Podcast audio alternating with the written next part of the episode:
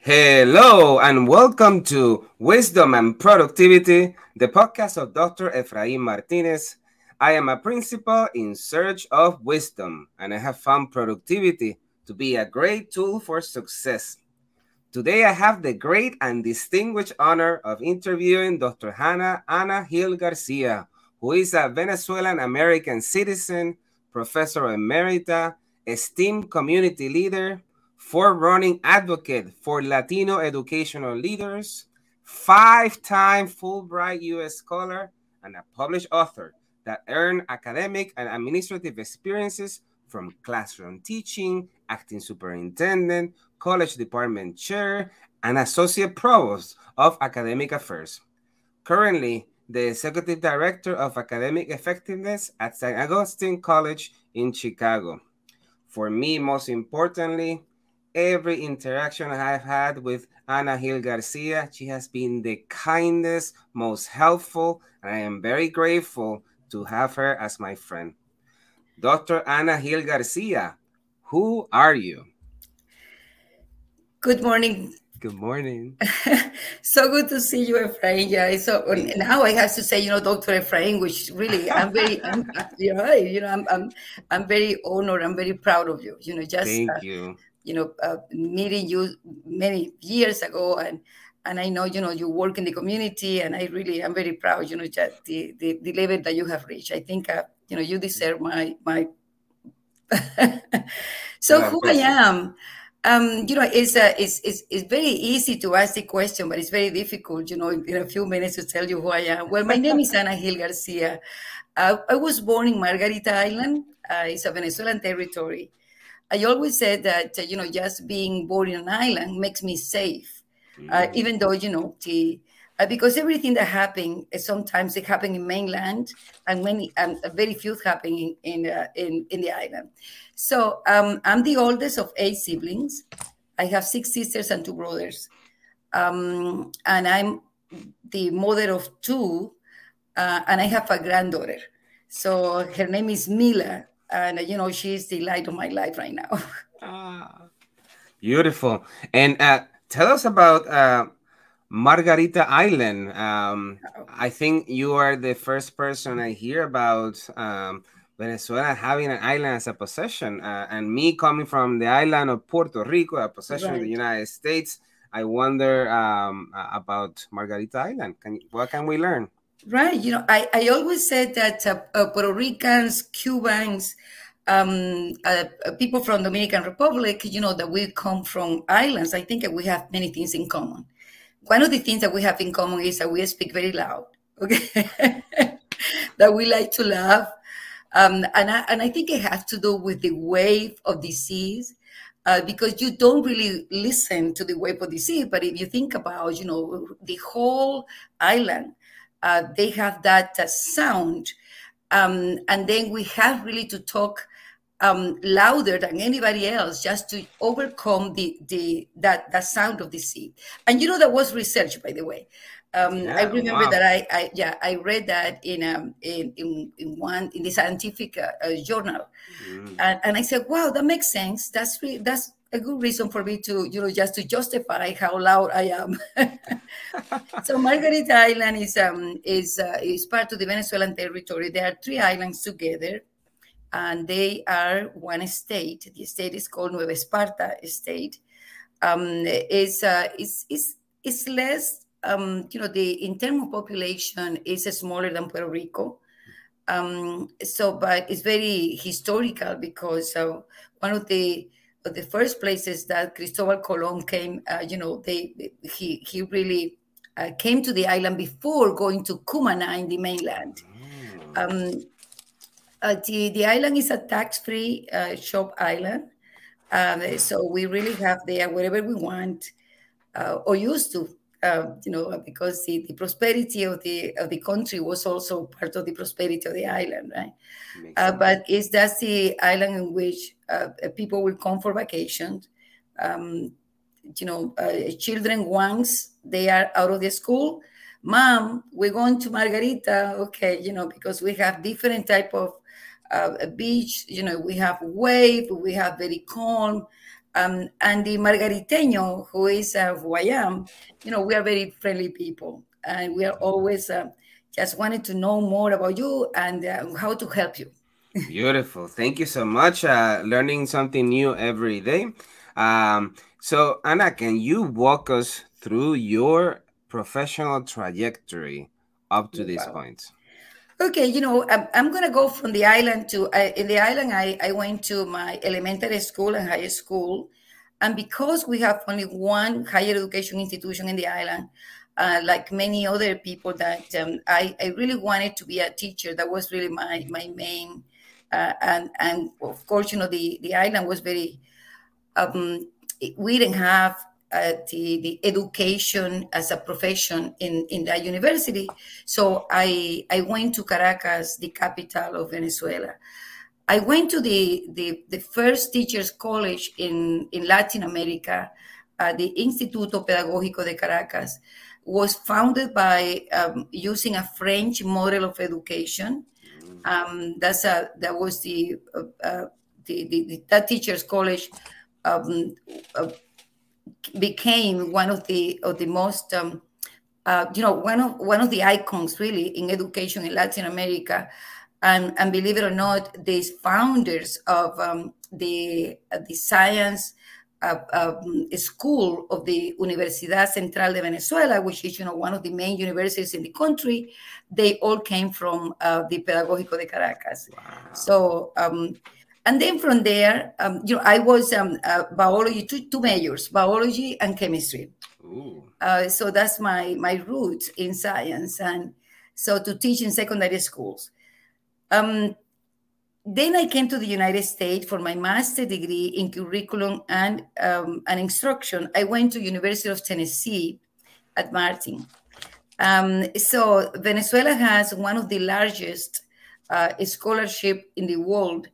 And during the presidency of Carlos Andrés Pérez, during the democracy, you know, we there was 50,000 people that went overseas in different universities in Europe and the United States, because Venezuela, most universities, they have some of them they have master degrees, and some of them very few, you know, PhDs.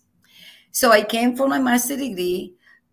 Went to Cleveland, Ohio first for my English as a second language. I went to the Case Western Reserve University. Mm-hmm. And then after that, you know, complete my my degree. I went back home. And once I was there, I went back to a school in Venezuela and to do my EDS. So I have an EDS in middle school curriculum. So after that, you know, 8 years later, I saw this scholarship being announced that was called Fulbright. And I said, I don't know what Fulbright is. The only thing that I know is that this is a scholarship. And I applied because I really wanted to do my doctoral degree. Mm-hmm. So there was only one per country, okay? One scholarship, right? So, you know, and I applied, and there was I competed with 11 more. This is an anecdote that I'm going to tell you. I went to this to the interview process, and then there was two people from Harvard. There was, you know, people from the embassy, and because the scholarship that the Fulbright scholarship that I was applying for was something that is called LASPOW. LASPOW is the Fulbright for Latin America, and Harvard University is the administrator of that scholarship. So. I went into my interview, and I said, and they said, you know, have you noticed that this is a scholarship for somebody that doesn't have a master's degree, because this is a scholarship only for a master's degree. And I said to them, I look at all of them, and I said, but I have a plan, and I'd like to propose you my plan. Wow. They were laughing. Okay, you know. They laugh, and they say, do you have a plan? I say, yeah. You know, if you allow me to, I will go. I will use those 2 years for my coursework. I will come back. I will work in my dissertation here in the country, and then I will go back, and I will, you know, presenting my dissertation, my work But I'm going to tell you, maybe I will get a doctoral associateship. Wow. They laughed and they said, no, you know, this is for a master's degree. And I said, you know, but they are excellent candidates outside. There are 10 of them. They all deserve, you know, this scholarship. So say goodbye, whatever. That was December. February 3rd, my birthday, I got a phone call from American Embassy, and they said, Ana, do you still have that plan that you proposed? Wow. I said, yes, I do. By that time, I was married. And by that time, my husband didn't know that. And I said yes, without even asking him. Without even telling him, you know, Elisa, we're going to the United States. So, but then, yeah, they funded with a Fulbright. Wow. And I went to Western Michigan University in Kalamazoo, one of the best places that I have been. I was able to raise my kids there in a, you know, middle-sized city. And I have, you know, very fond memories of my time in Kalamazoo. So that's really the way. And then I went back home because the Fulbright demands that once you finish, then you have to go back and stay in your home for at least 2 years without coming back to the United States. Mm. Because it's supposed to be, you're supposed to be a brain that is going back, you know, to offer the knowledge. Mm-hmm. So that happened. I have to say that after, you know, in those 2 years that I remained in the country, I was a university professor. And not only that, you know, I became an associate provost. I was a chair. But before getting into the university, I was called by the Minister of Education, and they needed to have an interim superintendent for one of the largest school districts in the country. And they needed to have somebody with a master's degree at least, or with a doctoral degree. Mm-hmm. And of course, you know, I qualified that time by that. So I was in that interim position for 8 months. I'm going to tell you one thing, Efraín. I admired the superintendent. That would not be my thing. That was extremely hard for me, you know, because in our countries, not the political system. Mm-hmm. We politicize many things, even the friendships. You know, people really are looking for you because they needed a position from you. Mm-hmm. Because, well, you know, that's my wife. And so a politician, a senator will call you and say, we're going on vacation and I need you to give me a permission. I leave absent for my wife. So things like that. Yeah. So, by the 8th month, with all my respect, Minister, you know, I can't do this any longer. And I have 210 schools. Wow. That was extremely large. Yeah. I went to very remote areas in a helicopter from the Army. Wow. Just to check on the schools. There was one room of schools, and I have military schools, and I have, you know, some municipalities, schools. So I learned my lesson. And from that point, I learned how to respect the superintendent, the principals, because they really are the heroes in my life. Right? Wow. Yeah. From that point, when I came back when I came to Chicago, I was in the process of, you know, I divorced. And then I got this, the Western Michigan University invited me to be a visiting professor for 1 year, and I accepted. I came to teach at the doctoral program. I was teaching research and analysis and data analysis. And then I was teaching at the PhD program. So my chairperson that became my mentor later, Dr. Jean Thompson, he every day he was, Ana, would you like to try and see how marketable you are? I said, Dr. Thompson, I have my position in Venezuela. I have my family there. You know, I have no interest to. And then he said, you know, you need to try how marketable you are.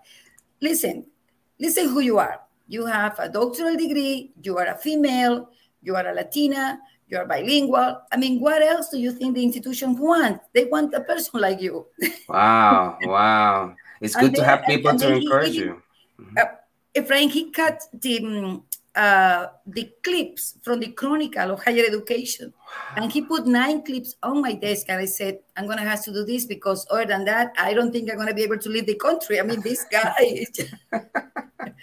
So, and I applied, and I left. So sooner than later, I got out of 9 applications, I had 6 interviews. They flew me in here back to the United States. I interviewed in 4 because I said, oh no, I don't, there was those traveling, they were paying for everything, they brought me here. And then I ended up selecting Northeastern Illinois University, where I spent 26 years of my career. And I chose Chicago. And I have to tell you, there was no money that brought me here. I had better offers in some other universities, but I saw in Northeastern people like me. Mm-hmm.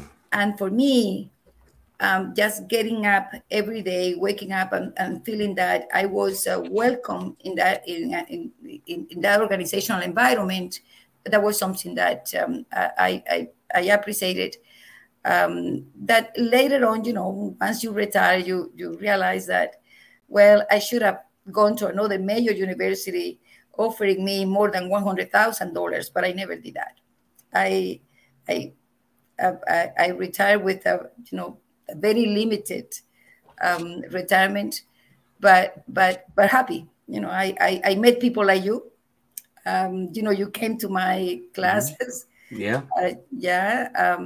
And many people in Chicago, I was able to graduate in Chicago.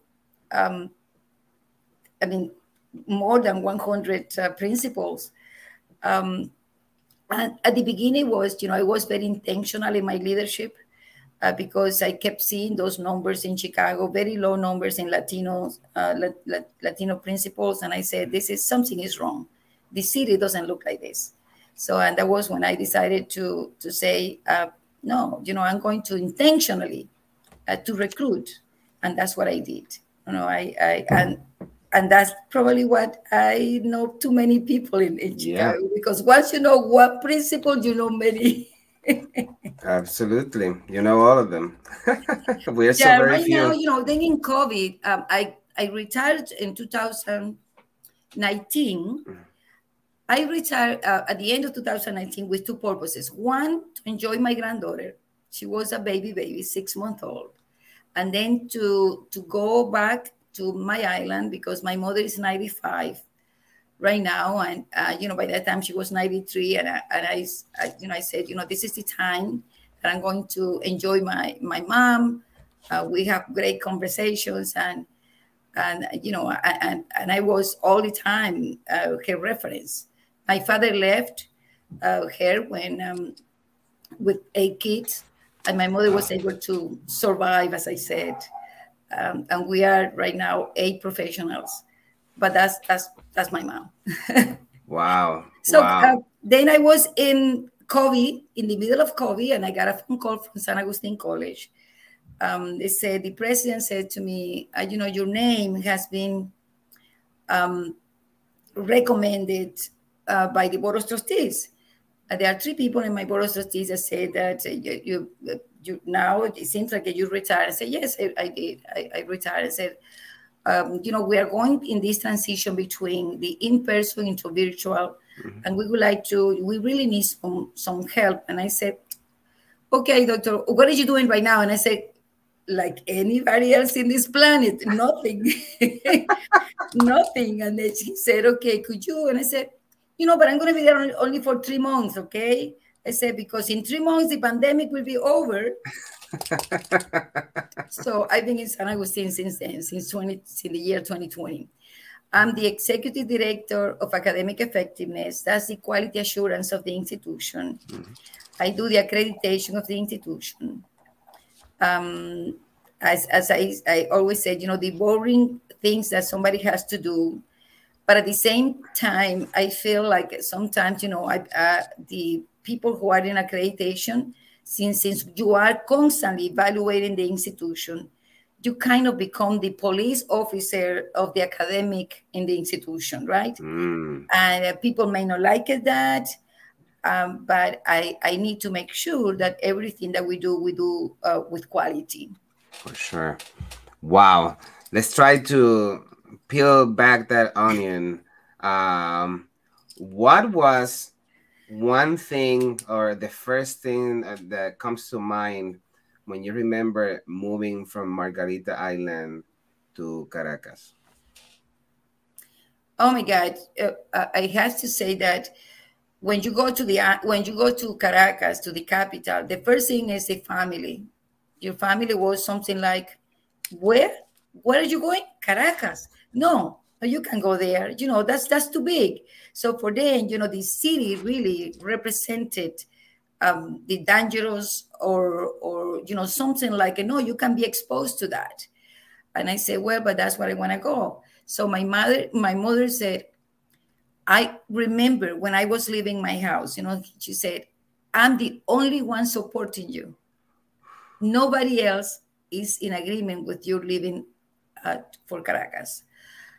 And I said, Mom, I will take those words. And I did. Sometimes we have to take that leap of faith. Why did you decide to go for education of all the professions? You know, my grandmother, Ana, from my father's side, she was a fifth generation of an Indian tribe in the island. And one of the things that she did for her hometown where I was born. I was the only one who was born in Boca del Pozo, a very, very tiny town. My mother was a nurse in there. And so, you know, she used to teach the catechism. Ah. She was very, very interested in having all those children coming to her home and then, you know, teaching them the rosary, but she was more interested in that they needed to read. And that was really behind that, you know, teaching the catechism was a way for her to teach reading. Makes sense. Okay. Yes. And I think, by the way, and the first teacher that came to that town, he slept, she provided housing for him. And he slept in a hamaca, you know, in a hammock. Yeah. Right. And he was coming to that town only twice a week. And she was the one who made possible for him to come. I think I am a teacher from my heart. I think I inherited, you know, that. I think I've been teaching not because because I have to teach, is because I just want to teach. So I started my biology career in Margarita Island. I went for one semester to Universidad de Oriente for marine biology. And I realized sooner than later that I didn't want to be in a lab. I really wanted to teach biology. So, and that was the reason that I decided to leave, because that was really what I wanted. I just wanted to teach. I was always the la maestra of my siblings. Oh, were you? All the time. And then my mother gave me that role when I was coming from Caracas for my vacation in the island. She would say, okay, please check in every one of your sisters and your brothers, how they are doing in the school. So I sat down in my, you know, around the table, and I was going one by one. Okay, show me your card, you know, the report card. Why are you doing so low here? Why are you, you know, just, I did that because my mother was alone, you know, sure, by that time. And she saw in me somebody that was going to help her. And that's what I did. Now, believe it or not, I have another sister whose name is Anna, and she's also a teacher, and she's a retired principal. Wow. Right? Lituanas became teachers. Interesting. So you have been a Fulbright Scholar 5 times. Mm-hmm. Which one is the most memorable Fulbright experience? You know, I think I was a Fulbright in Armenia, you know, in the European and Eastern European countries. I was a Fulbright in Armenia. Yerevan, the capital, has always remained in my heart. People in Yerevan, people in Armenia look like me. I was a Fulbright in the Republic of Georgia, another country from the former Soviet Union. Mm-hmm. Beautiful people. I was a Fulbright in the Middle East, and I became hooked, as we said, in the Middle East. So I went to... I spent time in Dubai and Abu Dhabi. I spent time in Kuwait, and I spent time in Qatar. I know how those countries look like from the beginning to the explosion of that they have now, because I was there, you know, from the beginning of those developments. And then I went to Africa. I went to Liberia, and when I went to Liberia, I went to the only community college, Grand Bassa Community College, in a small town called Buchanan. When I got there to that town, I realized that electricity was going to be off after, you know, in the morning, to the afternoon. Wow. And then the electricity was coming back at 6 o'clock in the afternoon. So all that I have planned to do, because I was going there invited as a Fulbright specialist to develop curriculum for the college and to train faculty. Efraín, I realized that what you plan is not really what happened, right? And when you were planning for a PowerPoint and you were planning for this and that, I said, I'm so glad that I brought with me markers. All my markers, I always travel with them, by the way, you know, with my markers.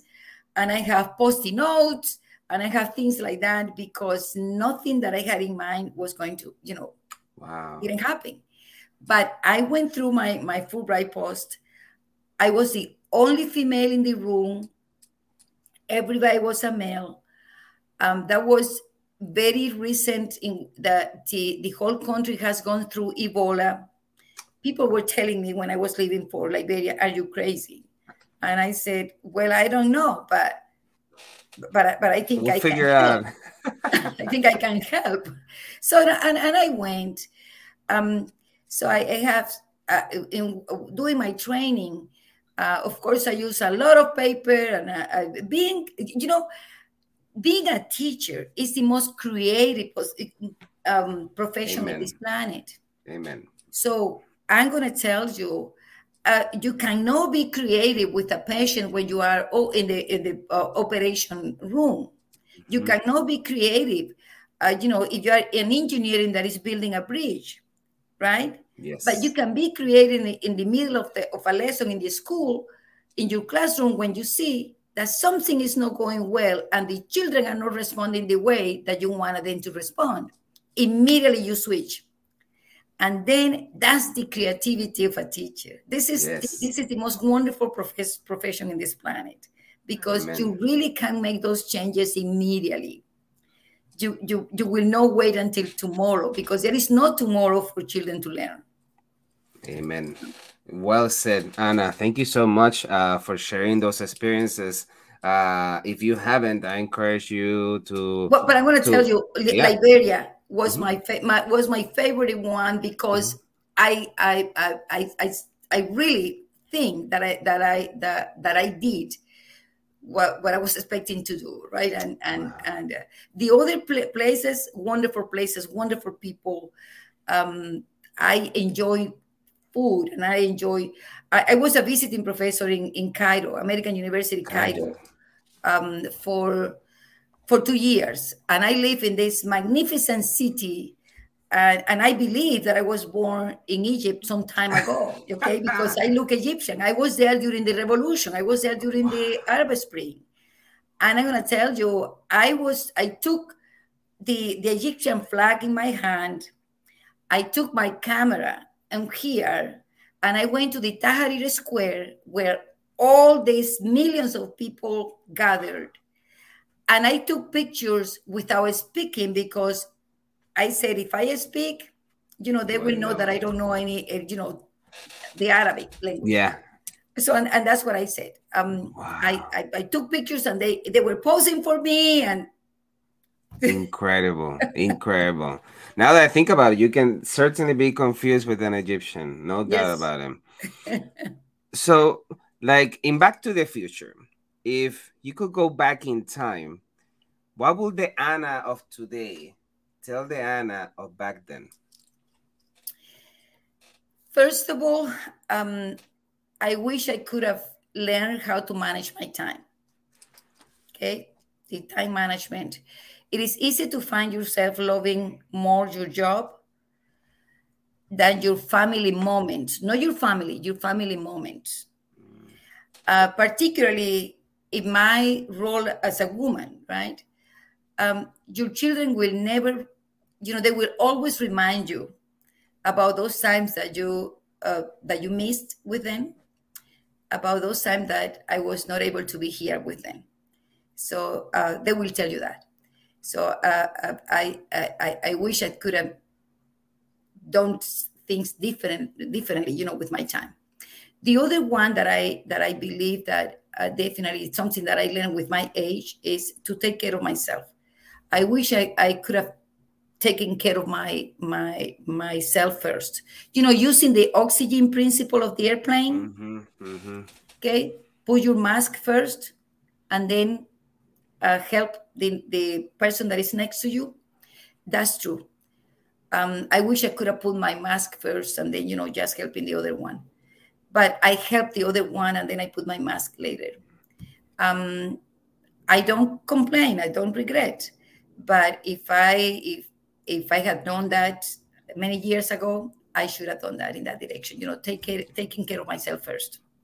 Wow. That has to do with my mental health, and that's really what I always tell the younger generation of teachers and principals. And I say, just make sure that you take your time and you take care of yourself.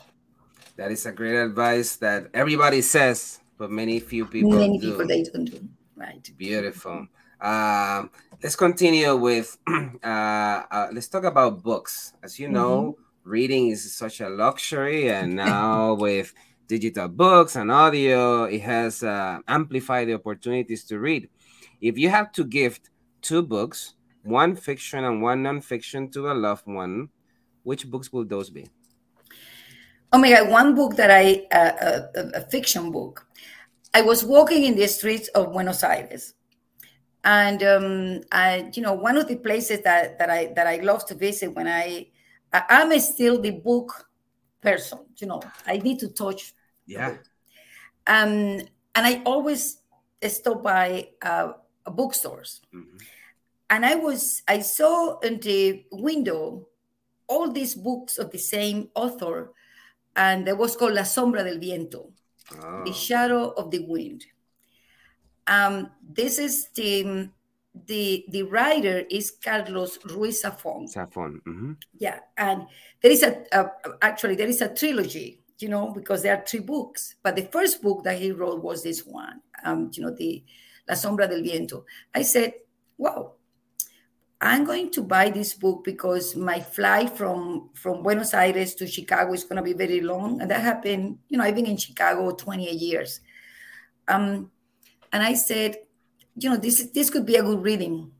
And maybe I will fall asleep. I didn't. I took that book and I was, oh my God. Oh, that was in 2001. He published this novel in 2001.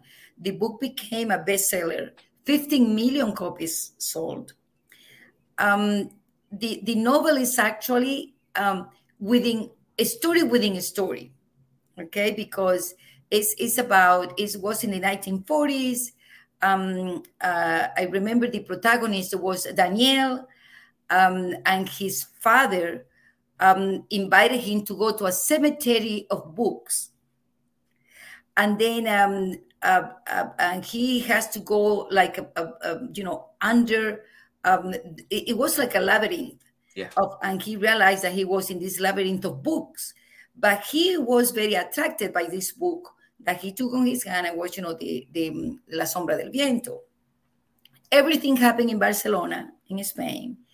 And by the way, there is a walking tour that will take you in Barcelona to all the places that La Sombra del Viento takes you, when you are reading.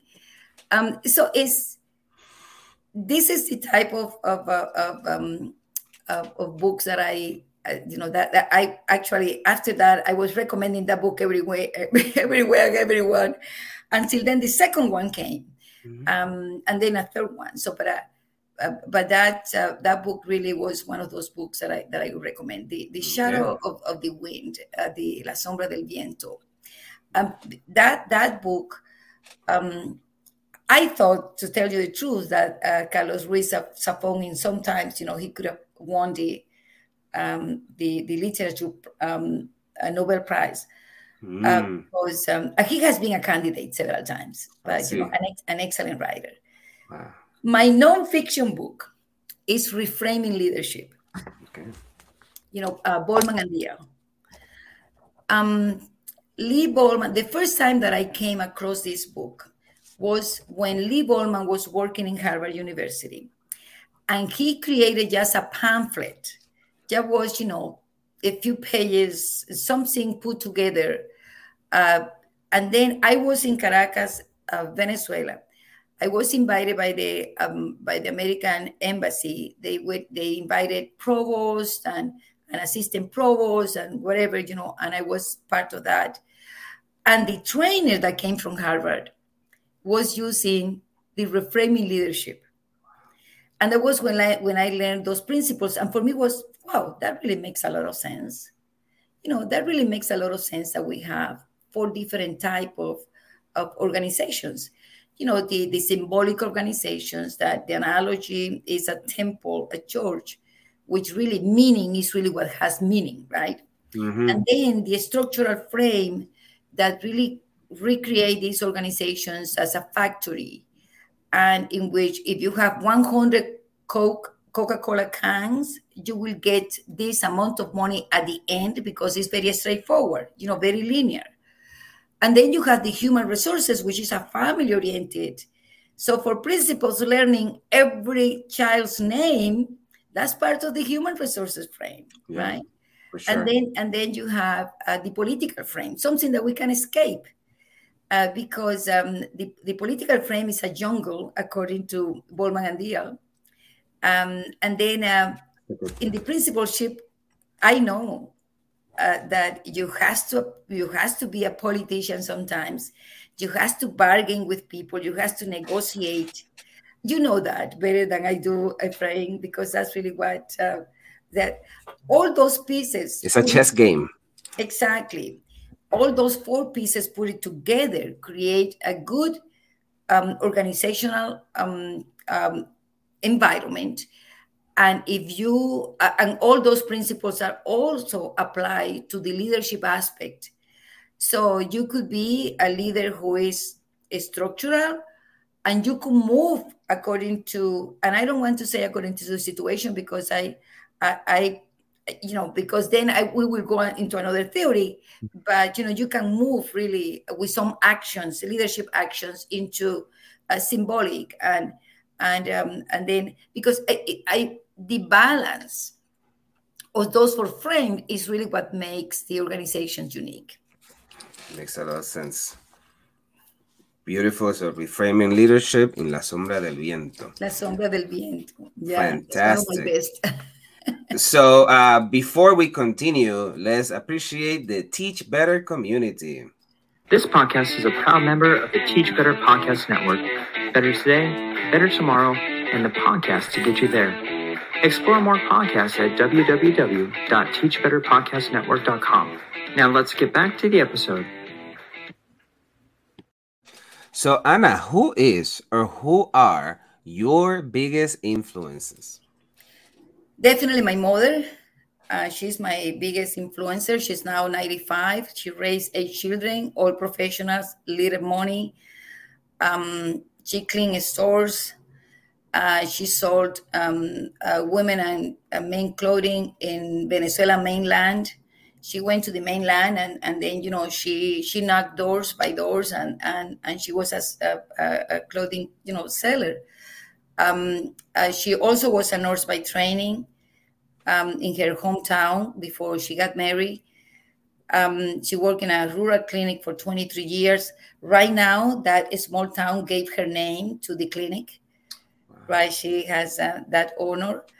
And then my mother, at the age of 90, she decided that she wanted to record a CD of boleros.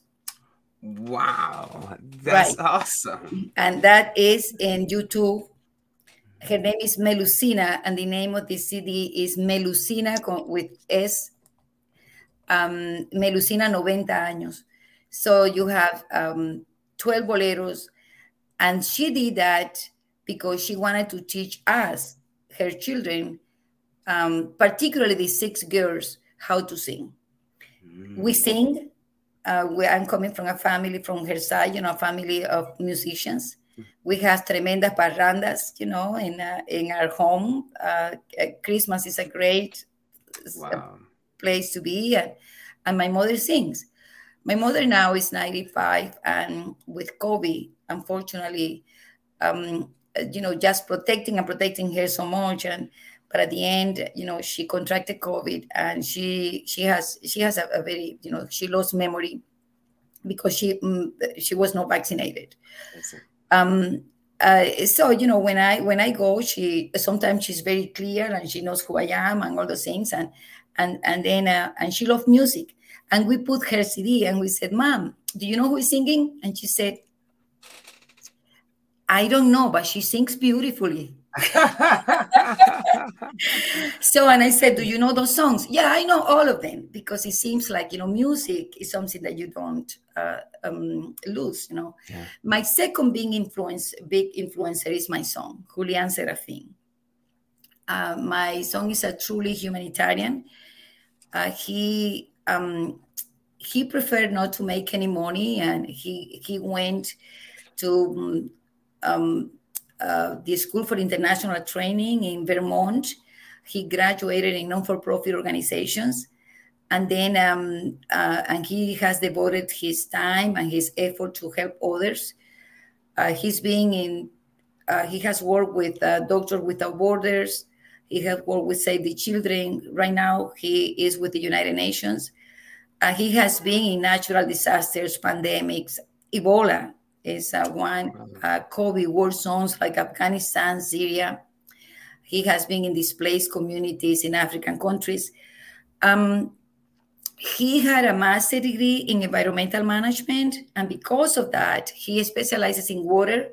So when he traveled with those humanitarian groups, you know, he makes sure that the water that is going to be consumed is clean.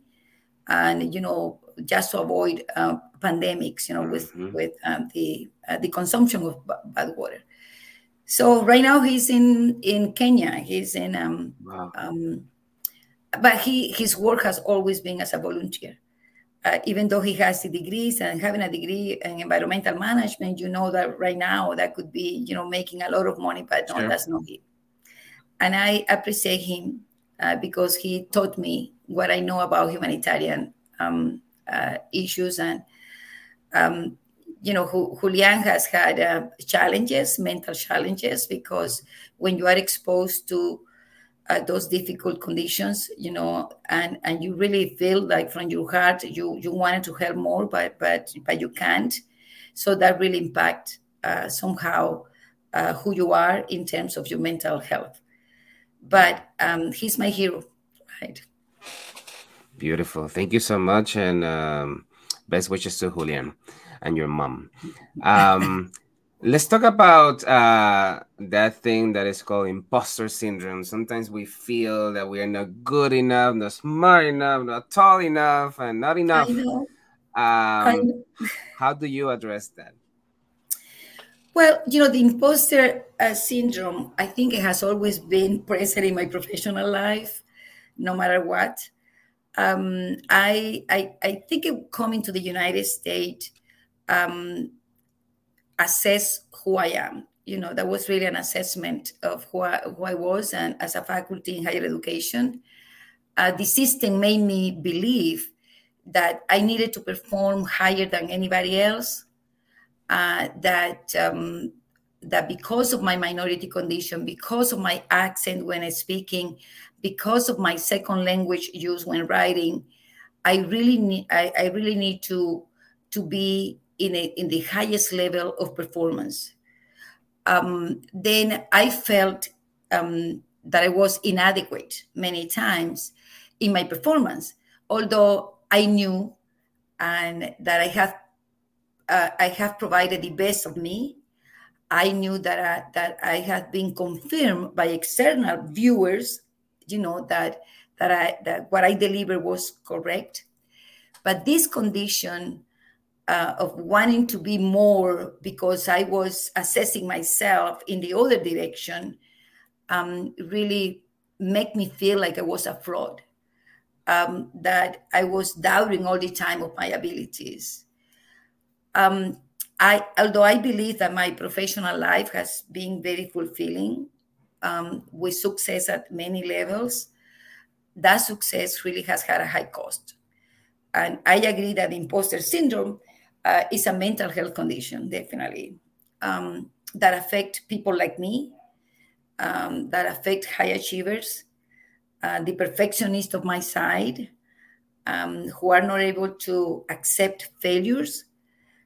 And because I am not able to accept failures, then I push myself to the edge that it has to happen, you see. And regardless of my time with my family, and regardless about this, and regardless, this is something that has to happen. I made it happen, but at what cost? You see, so, and always thinking that this, that I needed to do better because that was not good enough. The imposter syndrome could be very toxic sometimes, and could be and people can use this as an excuse for failing, but I believe it's an actual mental health problem. Lately I've been devoting my time to be trained in mental health issues. And I'm doing that because we have an arriving new immigrant communities, and they are bringing, many issues like that. And I believe, that if I can help, I will. But going back to that imposter syndrome, yeah, that has been with me, my bad companion for many years, and still. It's interesting that you mentioned, because this question might be answered differently from someone who is not a minority in a country that has, in many ways, different expectations. If you have an accent, if you look in a different way, right. If you are female, and it gives you almost a pressure that you have to put everything in your personal life to the side and focus so internally just to level up with the people that might not have to do those sacrifices. Right. Thank you for mentioning that. It's very important. What advice do you have for those people that perhaps shouldn't do the same of focusing only in their careers and ignoring this issue of when you think that you are a fraud is because you have done so much that you still believe that there is something that is lacking. And then you think about more and more, and you know that it's perfect, but still you don't think it's perfect. I think that my advice could be to anyone that is going through this perfectionist or that belief that still there is something missing, even though you know that there's nothing missing, it's just believe in what you did. You are the only expert. So, and if you know how to teach bilingual in the classroom, you are the expert. Believe in that. We have to learn to believe, because that will really ease your mental perfectionist side, and you can be more relaxed in what you do.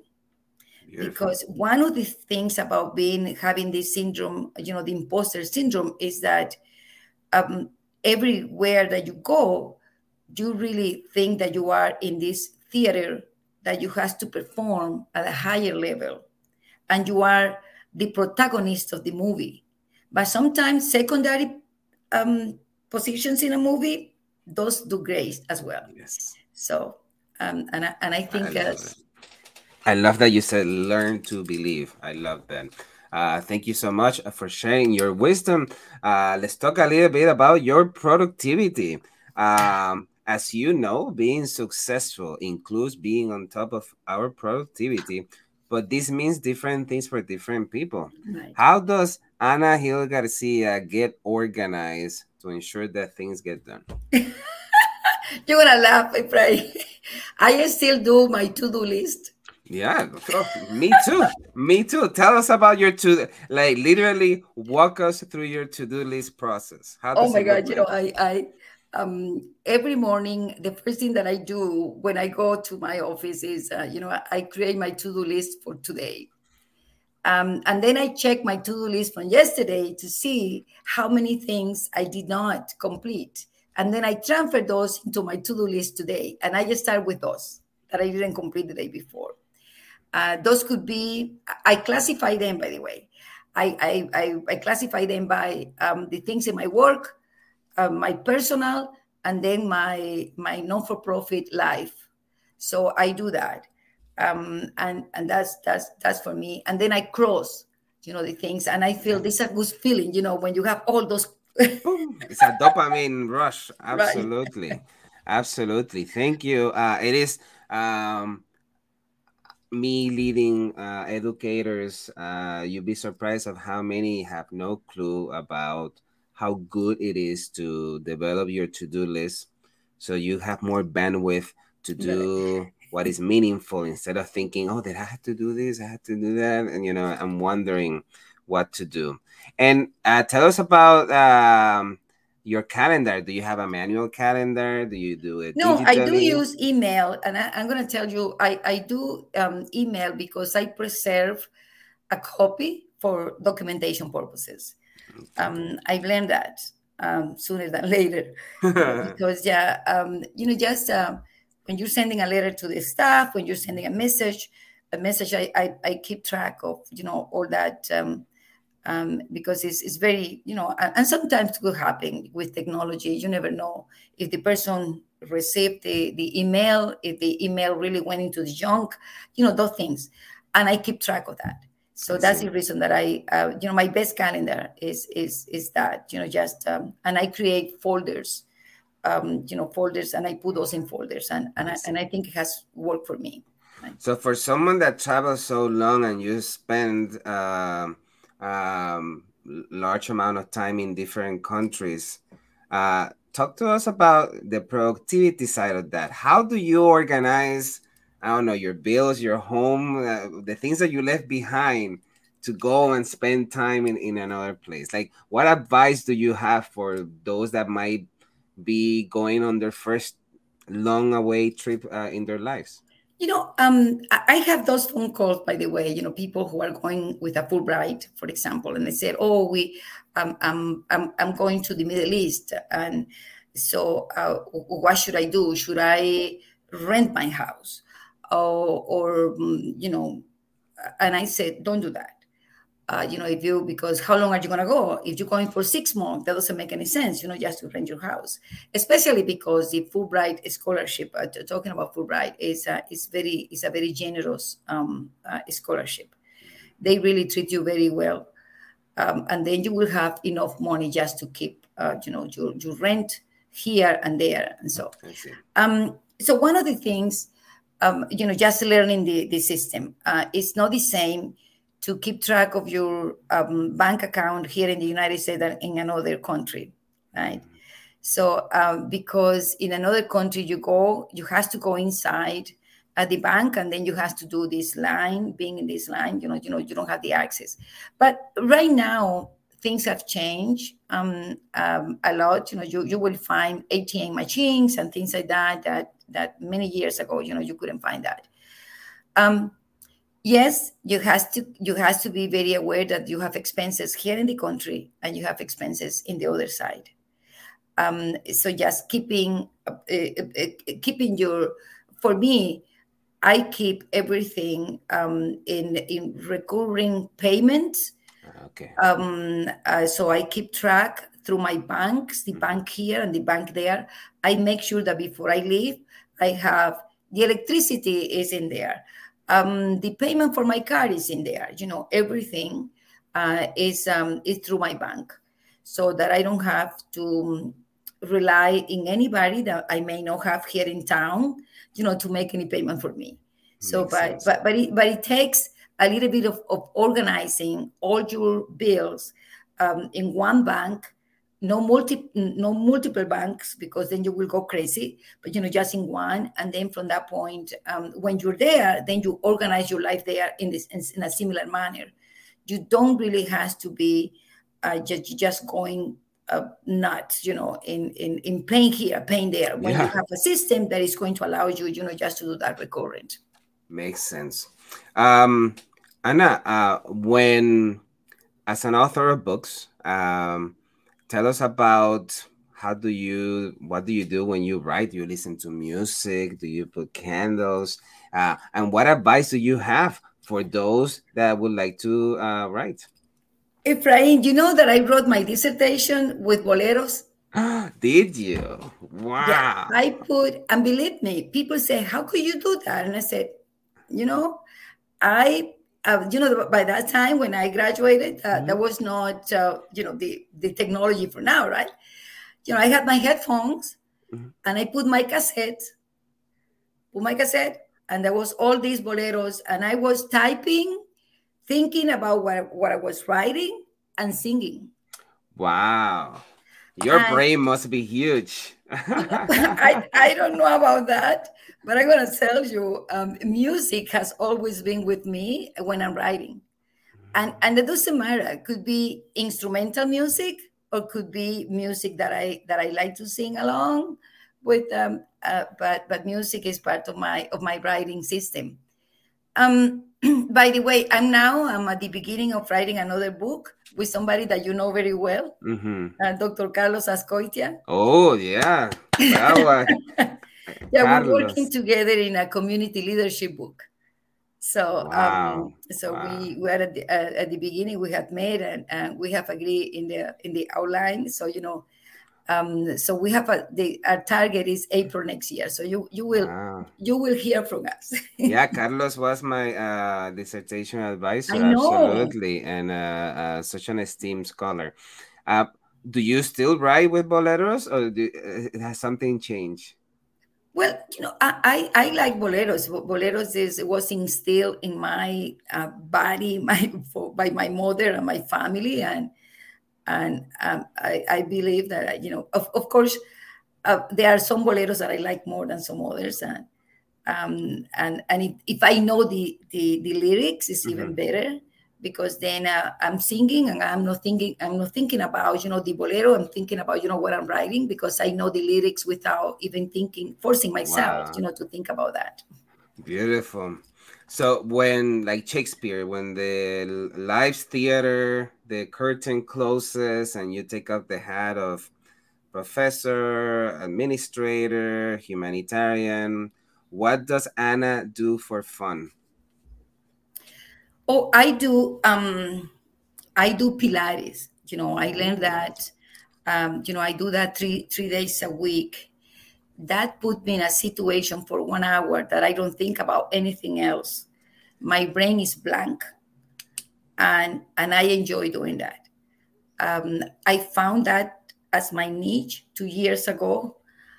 I have never been somebody very disciplined about myself in terms of exercising, because I was going to a gym and I said, how boring this is.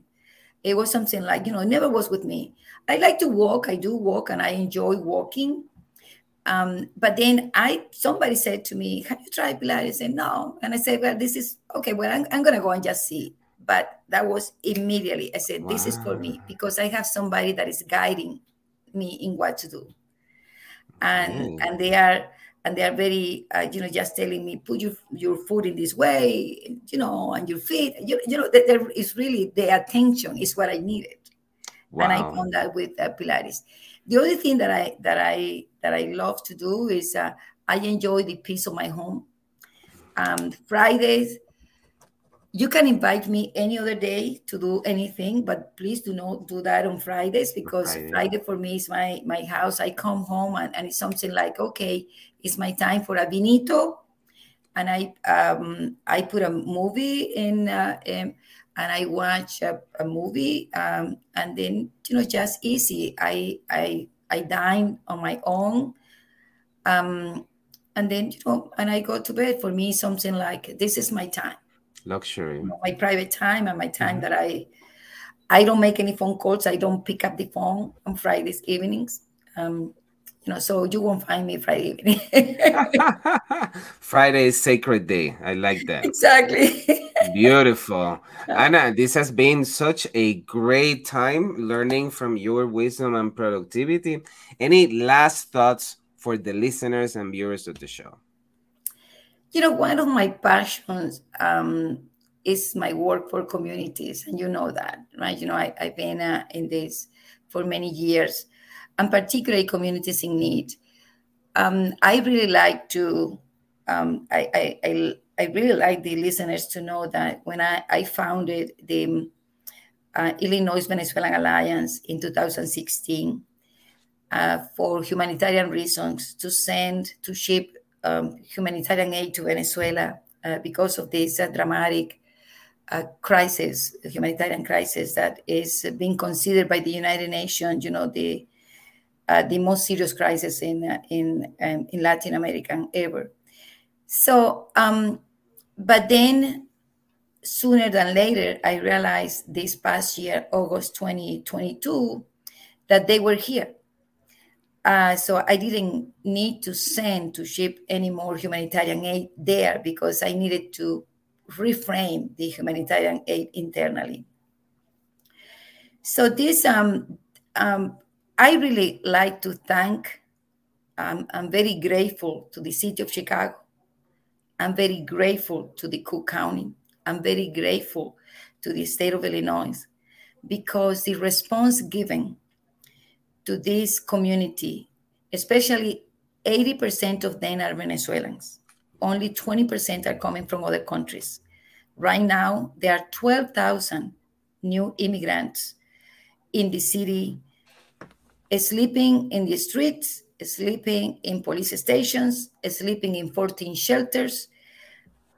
Humanely, they have the city of Chicago has done an extraordinary work.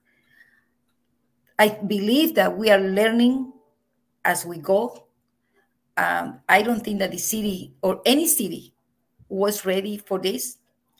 And any mistakes needed to happen, because that's the only way that now, you know, you start doing things that you didn't do last September. Yeah. So my gratitude to all communities, guatemaltecos, salvadoreños, mexicanos, the people from here, they go to shelters, they bring food, they bring clothes, they, you know, this is a very, very, very generous country and city. Wow. And I'm very grateful for that. Wow. Ana, Thank you for, after putting your mask, putting the mask in others. That is always needed, and people like you make this world better. Oh, thank you. Thank you so much for your time and dedication. And this has been a great time. Oh, yeah, great time for me too. Yeah. And so good to see you, Efraín. Oh, the same. Absolutely. Un abrazo. Un abrazo grande. Bye. Have a great day. Thank you. Thank you for listening to Wisdom and Productivity, the podcast of Dr. Efraín Martinez. Chulo. And LF Production. Chulo out.